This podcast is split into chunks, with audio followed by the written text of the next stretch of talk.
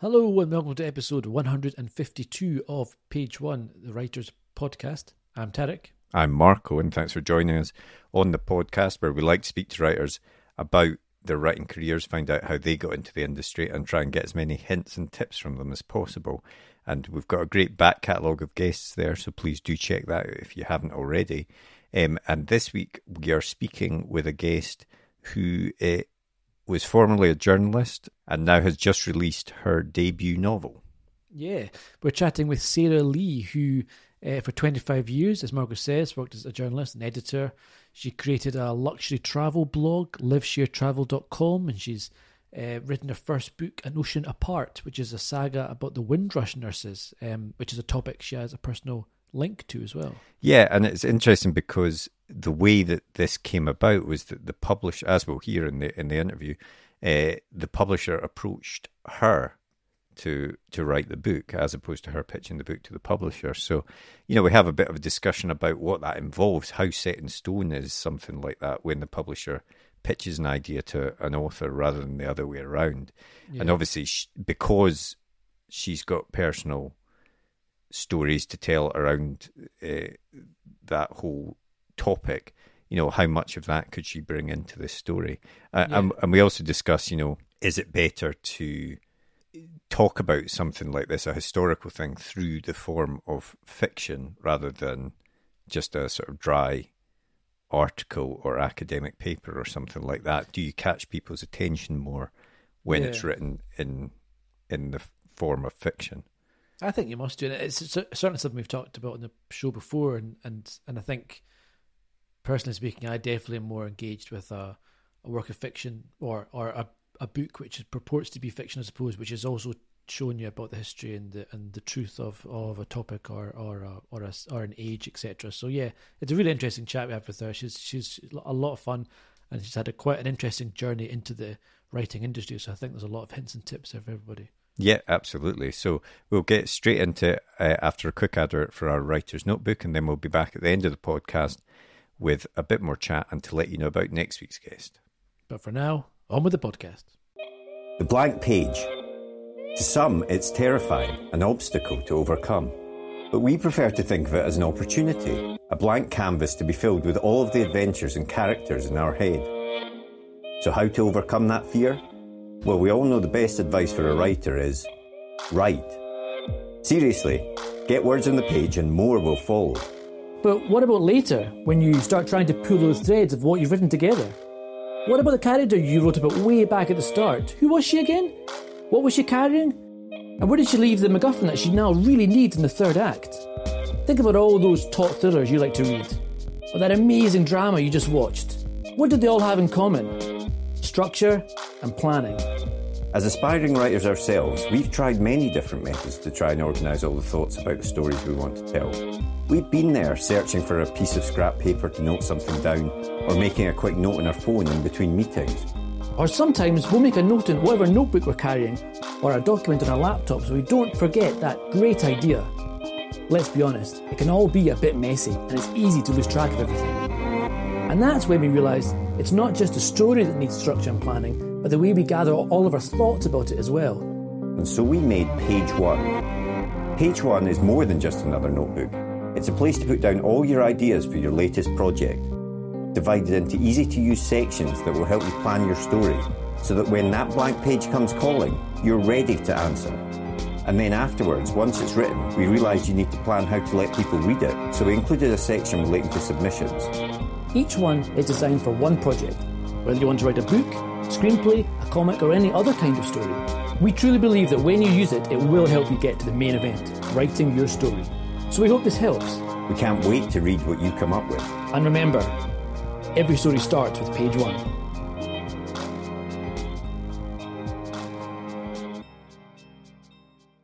Did you always want to be a writer? Well, I always wanted to be a journalist um, since I was about 11 years old.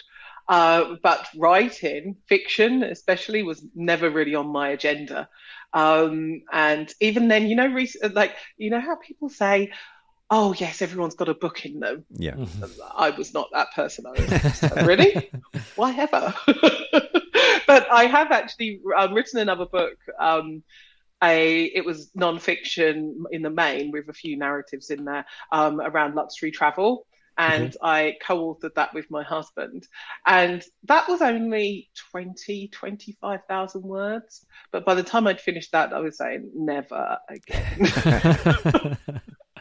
well, yeah, we'll, we'll find out what made you change your mind then for, for your right. for your debut. But um, I, I want to touch on that that that you you said there that you had always wanted to be a journalist, and obviously you have worked in journalism for uh, many years now how how did you first get into that? Oh, um, gosh, it was so long ago. I'm so old. just, um, yeah, I I guess I followed quite a traditional route. Really, I uh, did a, a, journalism training um, course at Highbury College in Portsmouth, um, which was an NCTJ course, and uh, then following that, I then went to uh, I worked in London for a communications company, um, mm-hmm. did some corporate comms for some trade unions and some um, other sort of public sector organisations as well. Um, and that was quite fun. And, you know, just a first sort of, you know, initial kind of. Yeah, to win. Yeah. Yeah, yeah, yeah, exactly. And then I did the very sort of traditional route actually then of leaving London altogether, which was where I'm originally from. And um, I moved up uh, to Northamptonshire to work on a regional evening newspaper here.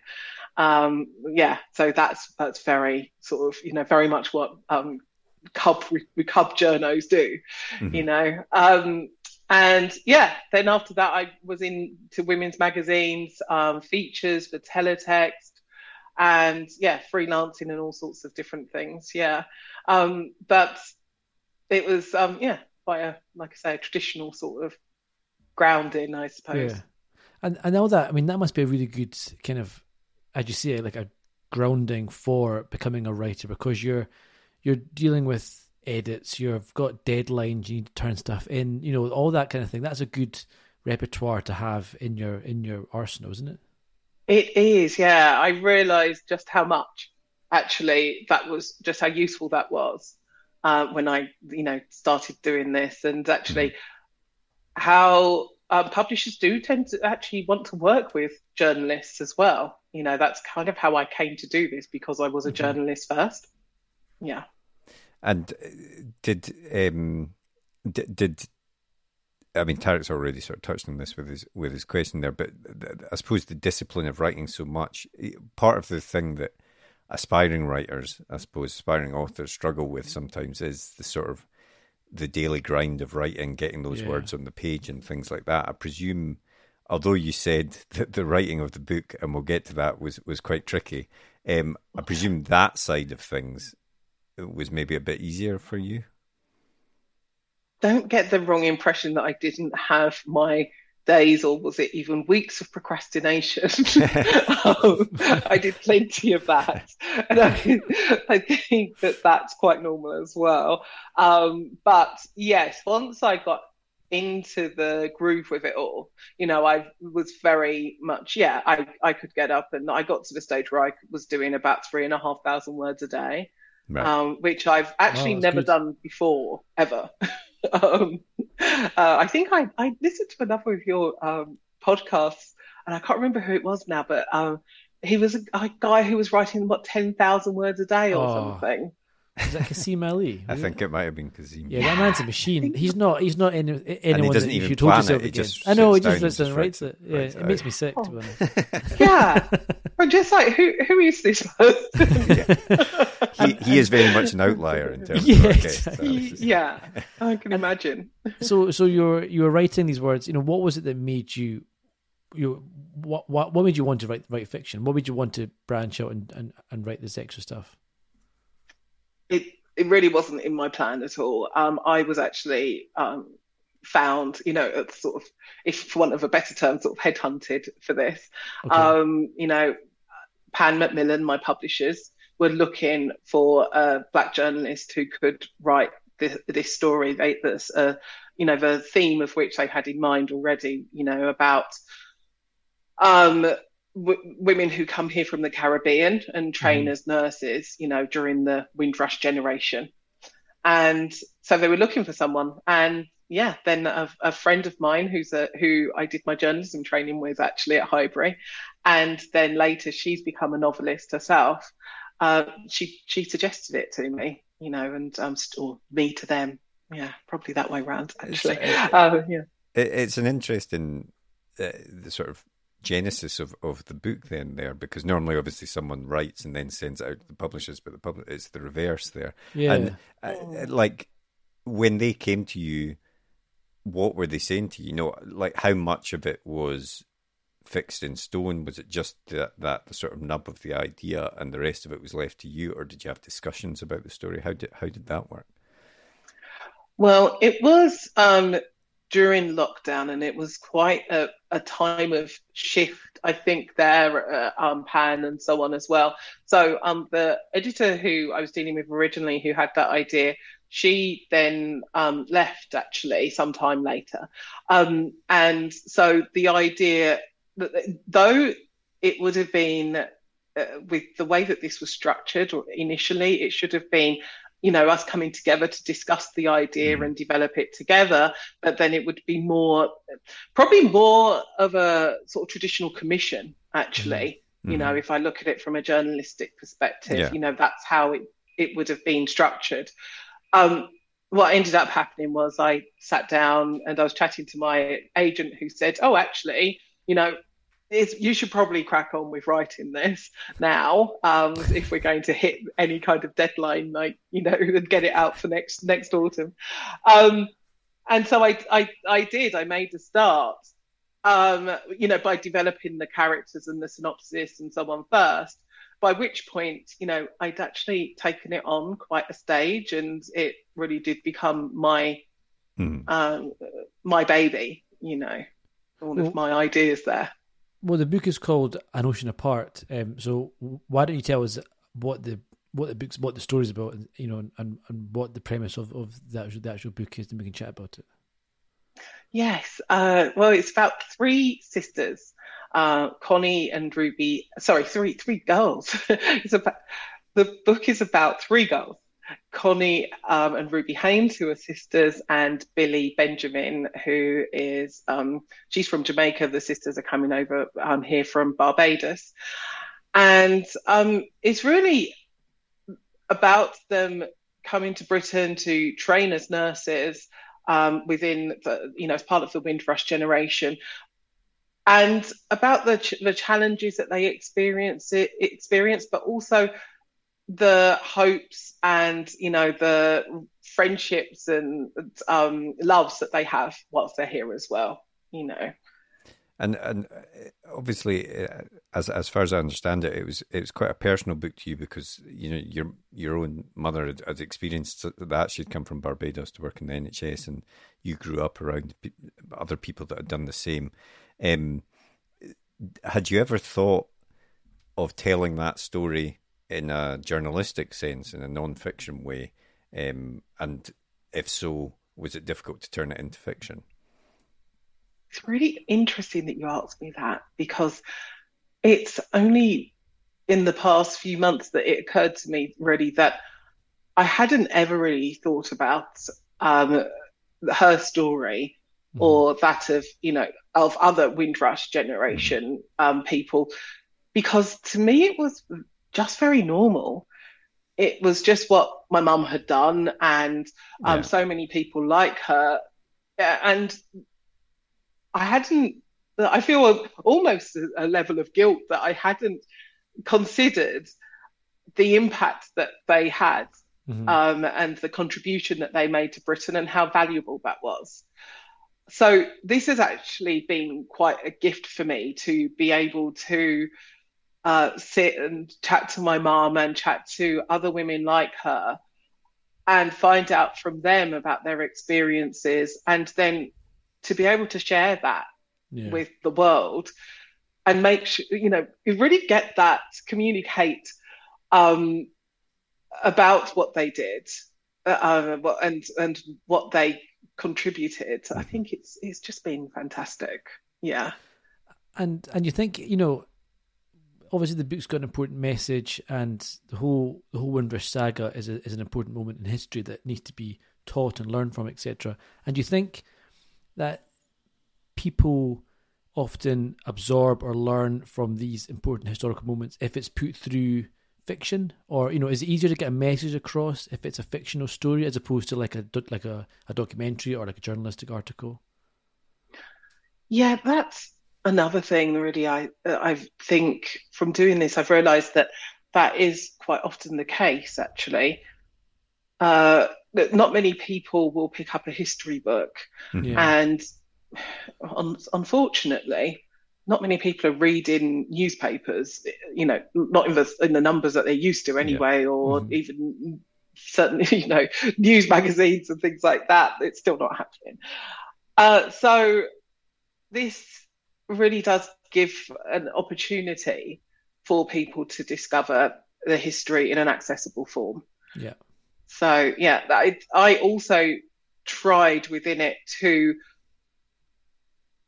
perhaps I'm, I'm aware it's perhaps not the most literary book, but it is an accessible form mm. of fiction.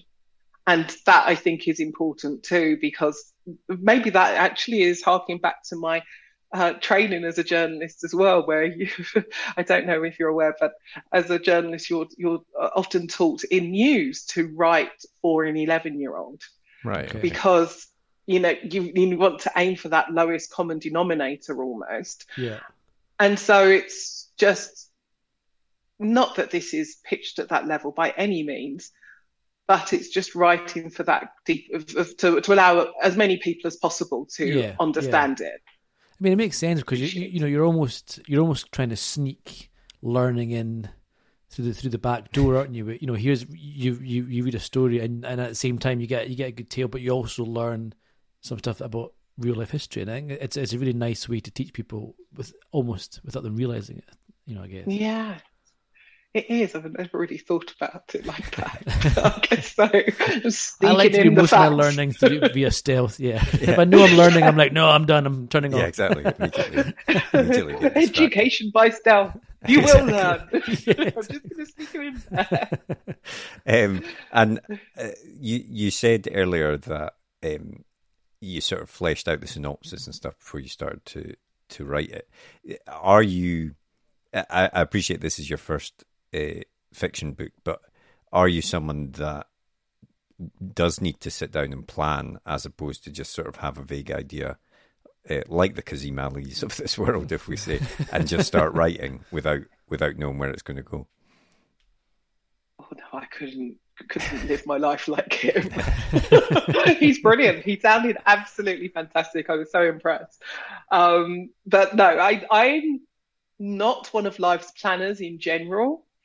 So I did have an outline and I knew the start, middle, and end, for example. And then I also planned um, some level of uh, chapter structure as well, but not in a lot of detail. Mm. Yeah.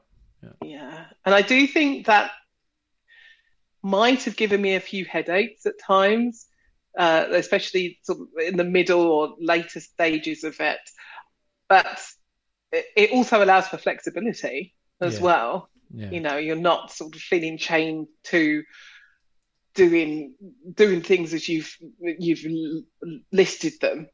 Yeah, uh, I, I, th- I, always think there's a bit of a balance. If you if you if you want mm-hmm. to go with the plan route, you don't want it to be absolutely rigid that that you can't divert from it because as you write, things will happen and you'll want to divert or you'll find yourself taking a different path, maybe slightly. Um, but at yeah. the same time, you know, writing without any sort of plan for certainly for some writers, that myself included, can can be quite a scary thing to scary prospect. I think it's a thought of all those words that you've written which you now have to chuck because you've written yourself into a corner. Yeah, yeah exactly. You want to yeah. set things something up differently. It's just a waste of time. So that yeah, that definitely that, that definitely. But then I think that's also where, to a degree, where some of your journalism training and experience comes into it Okay. because I was quite cautious about overwriting. Okay. Um, because I know as an editor, it's a nightmare trying to um, cut, cut. You know, like yes, you can cut things, and it's easier if it's someone else's work. It's much easier to cut that. but to go over your own work and try to re- revisit and revise it is tough. So I tried to write as concisely as possible from the beginning. okay. I did go over by, uh, well, depends on your outlook. It should have, well, yeah, probably about 16,000 words over. Uh, but then I managed to rein some of that in and then they, they went with some of it. So it was fine. And and in terms of uh, that process, then you, you've got your plan, um, so you kind of know where you're going at least, and you know the major beats. Uh, what does that lead to? Did that lead to quite a, a clean first draft? You know, how many how many revisions of it were you were you doing before you had something that you were you were thinking this is this is nearly there? I just wrote it, and every chapter I'd go back and Right. read it, edit it, make sure it was as sharp as possible. Have my husband read it, and also I have a friend who used to be an editor at Penguin, okay. so she was with me each step of the way as well, and reading it all and offering suggestions along the way. But other than that, once I'd written it, I sent it off. I didn't go back and revise umpteen chapters or Mhm. Yeah. you know or in very much detail. I just sent it off to my editor, and I was actually taken aback. Now I don't know if it's because um, th- th- it was a good good taken aback, taken aback in a good way. um, but I'm not sure if it's because in journalism you expect a very fine tooth comb to be run through everything Mhm. um, on edit, or if it's because I had actually just done a, a really decent first draft. But, uh, you know, for the structural edit, there were some changes for sure. Mhm. Uh, there were some bits of a story that needed that I had to bring forward and some characters that needed slight tweaks in their personality and, and the way they behaved and so on to uh, um yeah but actually it wasn't it wasn't that bad. It Nice. was, i was that was that was the nice surprise that the structural suppose- edits weren't wild. And I suppose being an editor, uh, be, be, being um, in the journalism world for as long as you have, you must have got used to getting notes back and you know having a bit of a thick skin and not taking things too kind of personally. If you're like, oh, it's not, you know, because I think often you get notes back and you think, oh, well, they've just not got it, or it feels like a personal attack almost. But I take it you're pretty used to, as you say, getting going stuff through with a fine a fine tooth comb. absolutely you know i mentioned that newspaper that i worked on Yeah. it was my second job that's where it gets knocked out of you if Okay. you had any kind of ideas that you were a great writer no and so you just the beauty of it though is that i i think most journalists aren't precious about their work yeah, Yeah, yeah. they recognize that there's always a different perspective or room for improvement or something like that Yeah. and it, it, obviously it's it's just recently released, but it's it's already getting good, good reviews. I mean, uh, d- how does that feel? You know, your first your debut novel when it's it's being well received. Oh, it's absolutely fantastic. I uh, couldn't be prouder, really, of what I've done. I, I'm, yeah, it's it's just lovely, really lovely, and actually a really. Uh, uh, I, I feel I felt very green for the whole of this process. Mhm. Every time something comes up, I email my agent or my publisher, and I'm like, "Well, you know, I know nothing about this. So how does this work, or what should I be doing, or what comes next, and that kind of thing." Um, so I felt really green through the whole thing, and and then, but every now and again, there's an unexpected joy that comes from having published a book, and yeah, there's been lots and lots of them in the past six weeks or so since the it's a bit longer than that since the um the hardback came out. yeah. So yeah, it's fantastic. I would I would do anything like this again just for this period. I'll take the glory. and, but I suppose in a way as well, although you've done this writing for, for so long, you know, as a, as a journalist, although maybe in the days of the internet this has changed, but it isn't something you would normally get feedback on very often, is it? As journalist journalistic writing, uh, as I say, perhaps with comments below the line on the internet and stuff, it's it's changed. But it, this is the first time you're really getting feedback in that sense from people. Yes, absolutely. I I have a luxury travel blog as mm-hmm. well that I run. It's called Live Share Travel, and yes, we have comments, but the comments are about the place or mm-hmm. the experience yeah. in the main. They're not about your writing. So actually, I, it did take me a, a little while to get used to reviews. And um, you know they are a bit of a double-edged sword, yes, as I realised quite quite early on. Um, but yeah, predominantly they've been very favourable. Uh, so yeah, it's it's been great. But it, but yeah, it's just interesting as well. Like you say, I'm not used to scrutiny from mm. the public, mm. if you like. You know, there are of course Amazon reviews and all sorts of things nowadays. Yeah, and I'm just like, oh, this is different. Was it? You know, you said that being a journalist, you, you're used to, you know, you get your kind of thick skin early on, etc. And um, but was there was there part of you that was you know, obviously you put yourself out there and you put your book out there, and as you see, you get these kind of reviews, and you have to, th- and, and, and it's more of a, it's it's more of an impact than you maybe were used to. But with the fact that the story was such a personal one to you as well, did that make it? Was there more? Was there more nerves from your point of view that it would be received well than if it was just like a story you'd made up from you know from from from scratch? Was that personal element more of an impact? Yes, it was a bit. I was also a bit worried about what my mum would think. um, but no, she loved the most it. important Absolutely loves it. Yeah, yeah exactly. exactly. It really is.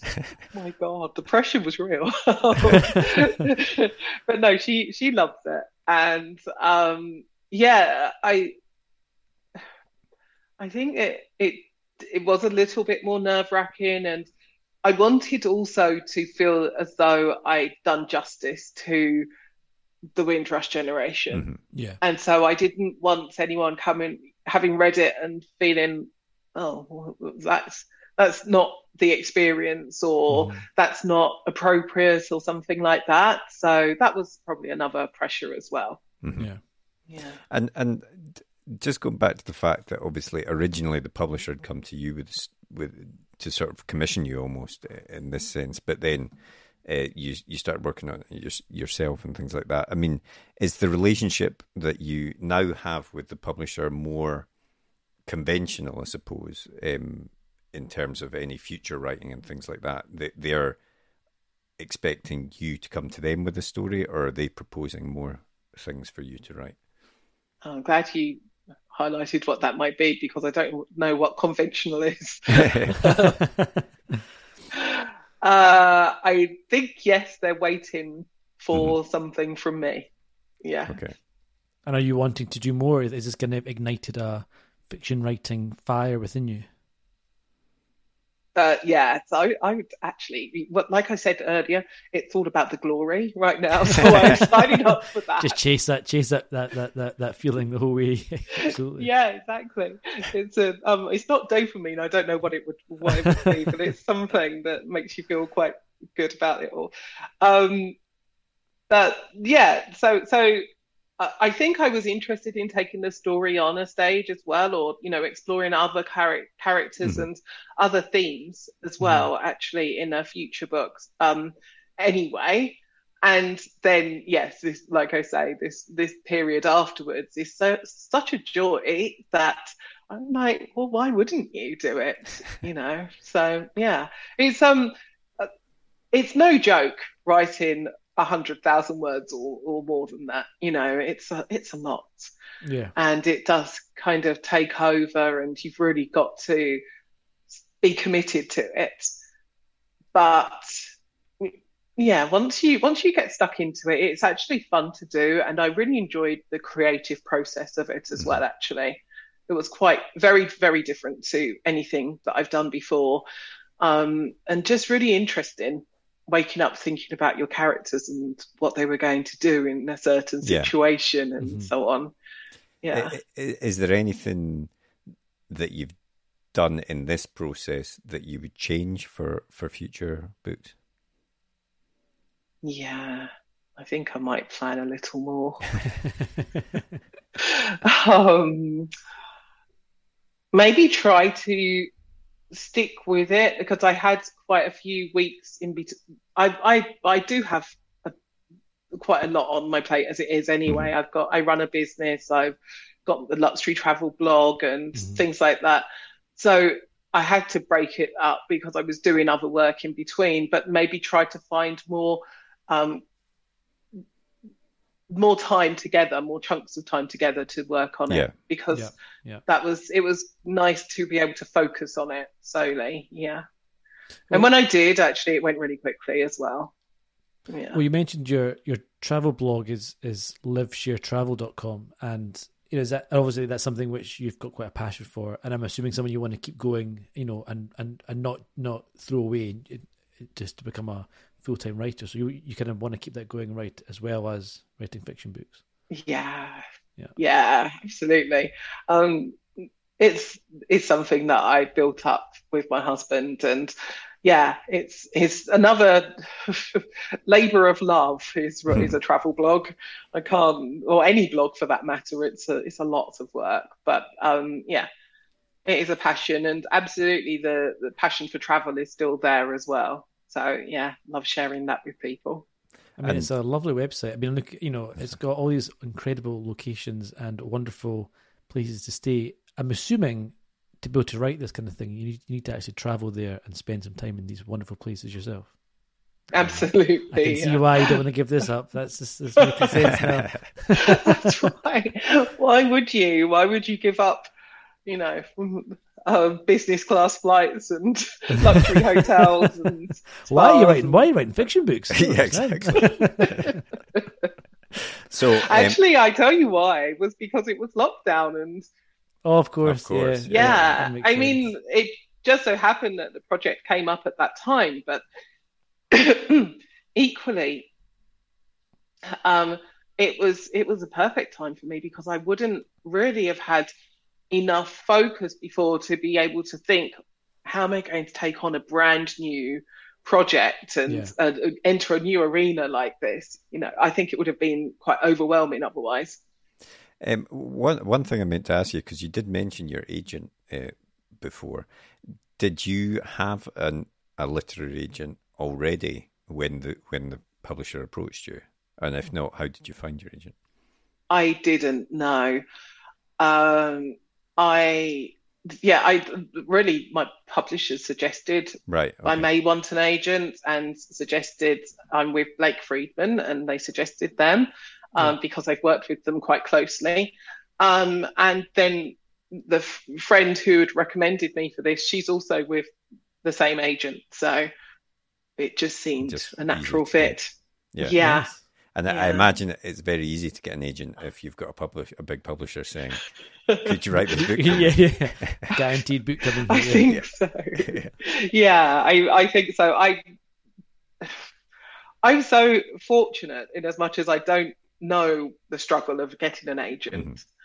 Mm-hmm. Um, but I'm I can imagine it would be tough. Yes. I then know, I suppose so. the you know the flip side is that yeah you may have got the agent quite easily, but then you've also had years and years of working as a, mm. as a writer to build up a portfolio of work, etc. And you know it's I think it's often quite easy to think oh you see someone's overnight success or, or or big moment and you don't look at the years of work that went in behind the scenes type thing. So I think it's you know, you've maybe got one thing easy, but you've got another thing very, very hard, and you've worked very hard at it. I think.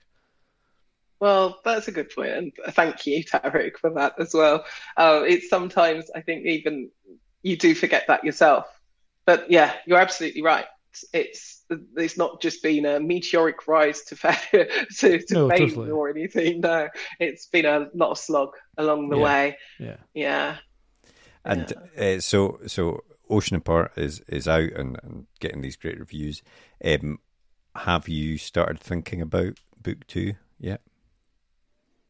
I have, yes. I've come up with a synopsis. Nice. I'm just waiting to hear. Now I don't know.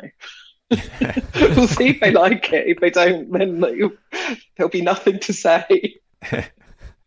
so, so is that already? You've sent that via your agent to them, and they're. I have, yes. Excellent. Oh well, Yeah. fingers crossed you hear something good back.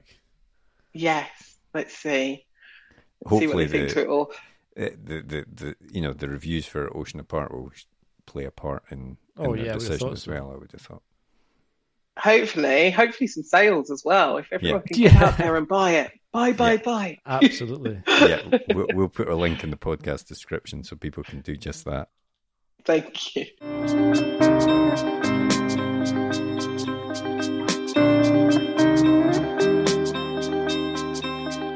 What was the last book that you read? I'm currently reading In Every Mirror She's Black by Lola Akinmade Åkerström, which, well, I'm reading it partly because she, she's actually a friend of mine, another travel blogger. Right. Um, but she, it also has incredible reviews and, yeah, has been so well received. So I'm really, you know, excited to get stuck into it properly. I've, um, yeah, I've been a bit slow with it so far. Need to Uh, crack on. what about the last film that you watched? Oh, I saw Don't Worry, Darling at the cinema last week. Oh yeah. Any That good? was interesting. Yeah, I, it was better than I expected, actually. Um, Harry Styles is, I'm, I'm shocked to say that I was actually quite impressed with Harry Styles. I quite Well like done. him. yeah. I've been, Um, I've been enjoying the Spitgate more than the, the movie. I've not actually watched the movie, but the Spitgate stuff with him and him and Chris Pine was very entertaining. Spitgate? What's Yeah, you don't see the bit where know. he there was a whole video of him walking past Chris Pine and apparently spitting on his lap, and Chris Pine looks down, he kind of and seems to track the spit towards his lap. Although you can't see anything. you can't see any spit, obviously, but then and of course he was just. I don't think he, I don't think he actually spat in his lap at all, but it was Yeah, for a moment to for be a a lot day. of- The internet seemed to Yeah. you know it seemed to be very clear. that had Controversy those. about the film, but uh, it did look Oh. quite interesting to me. So I'm glad to hear it. It's Yes, it's quite it's worth kind of- watching. Yeah. Dystopian. It's Yeah. quite interesting. Hmm. Nice. And uh, what about the last TV show that you watched or are watching? Um, oh, what's I watched yesterday? Oh, uh, I started The Empress late last night Mhm. on Netflix, which is all about um, oh, one of the Habsburgs in Austria. Right, okay. This is I travel a lot to Austria and have some friends in. Someone recommended it to me. But other than that, I am also hooked on House of Dra- House of the Dragon at the minute as well. Oh, I've still to start that. I'm not. I'm a couple of episodes behind, but I have been enjoying it. Yeah, in this Yeah. Problem is, that it, it, it sadistic came out- Game of Thrones type Yeah. enjoyment. As ever. It Yeah. came out at the same time as Lord of the Rings for me, so I was like, so I was like, I'm going to, I'm going to follow one fantasy show. I've got one episode left with Lord of the Rings, and then I'm going to switch over to House of the Dragon. So I don't, don't have two fantasy shows, Yeah. fantasy shows at the same time. But I'm looking forward to it. Definitely. I think I'm going to do it the other way around. Actually, Yeah, I've really enjoyed it. It's, I've thought it's fantastic, Lord of the Rings. I know some folk have said hearing it's great things. not great, but I'm, I've I've thought it's fantastic. The la- there was one episode where I was it was just it was watching them. The money in these shows is just insane. The budget is just crazy. Yeah, Yeah, great. yeah. I'm excited to to catch it. Actually, yeah. A friend was telling me all about it and said it's um, incredible. Yeah, she prefers it to House of the Dragon, and she's very much a Game of Thrones Oh, fan interesting. as well. Yeah. Um, well, the, the very, very last thing always do is a super quick fire either or. And I always say there's no right answer here apart from one. But we'll start off with uh, Call the Midwife or Small Island. Oh no. That's an evil question to ask me because of the, how my my book has tagged us called the midwife meets small island. Yeah. that may have that may have informed the question a little bit. I would. I actually have to say Small Island because I've actually only ever watched one or two episodes of Called the Midwife a long time ago. That's fair enough. Okay. That's fair enough. Uh, TV or cinema? Oh, cinema! I don't know. Difficult choice. yeah. Uh, Night Owl or Early Bird? Night owl for my sins. Uh, music or no music when you're writing? Oh, uh, music. I thought you meant in general, but I'm very into music. But also, even when I was writing, I, I focus music was Yeah. my Okay. thing. really helped a lot. Yeah. Nice. And the last one, real book or ebook? Real book's nice. Ah, you know, I thought oh, we've got a travel person here. She's always going on planes. I was like, surely, surely Oh, an yeah. ebook reader if ever I found one. But no. I mean, I've got a Kindle as well, and uh, you know, I, I'm actually happy with either. But you made me choose; it's a binary thing. Yeah, no, it's my own fault. It's my fault.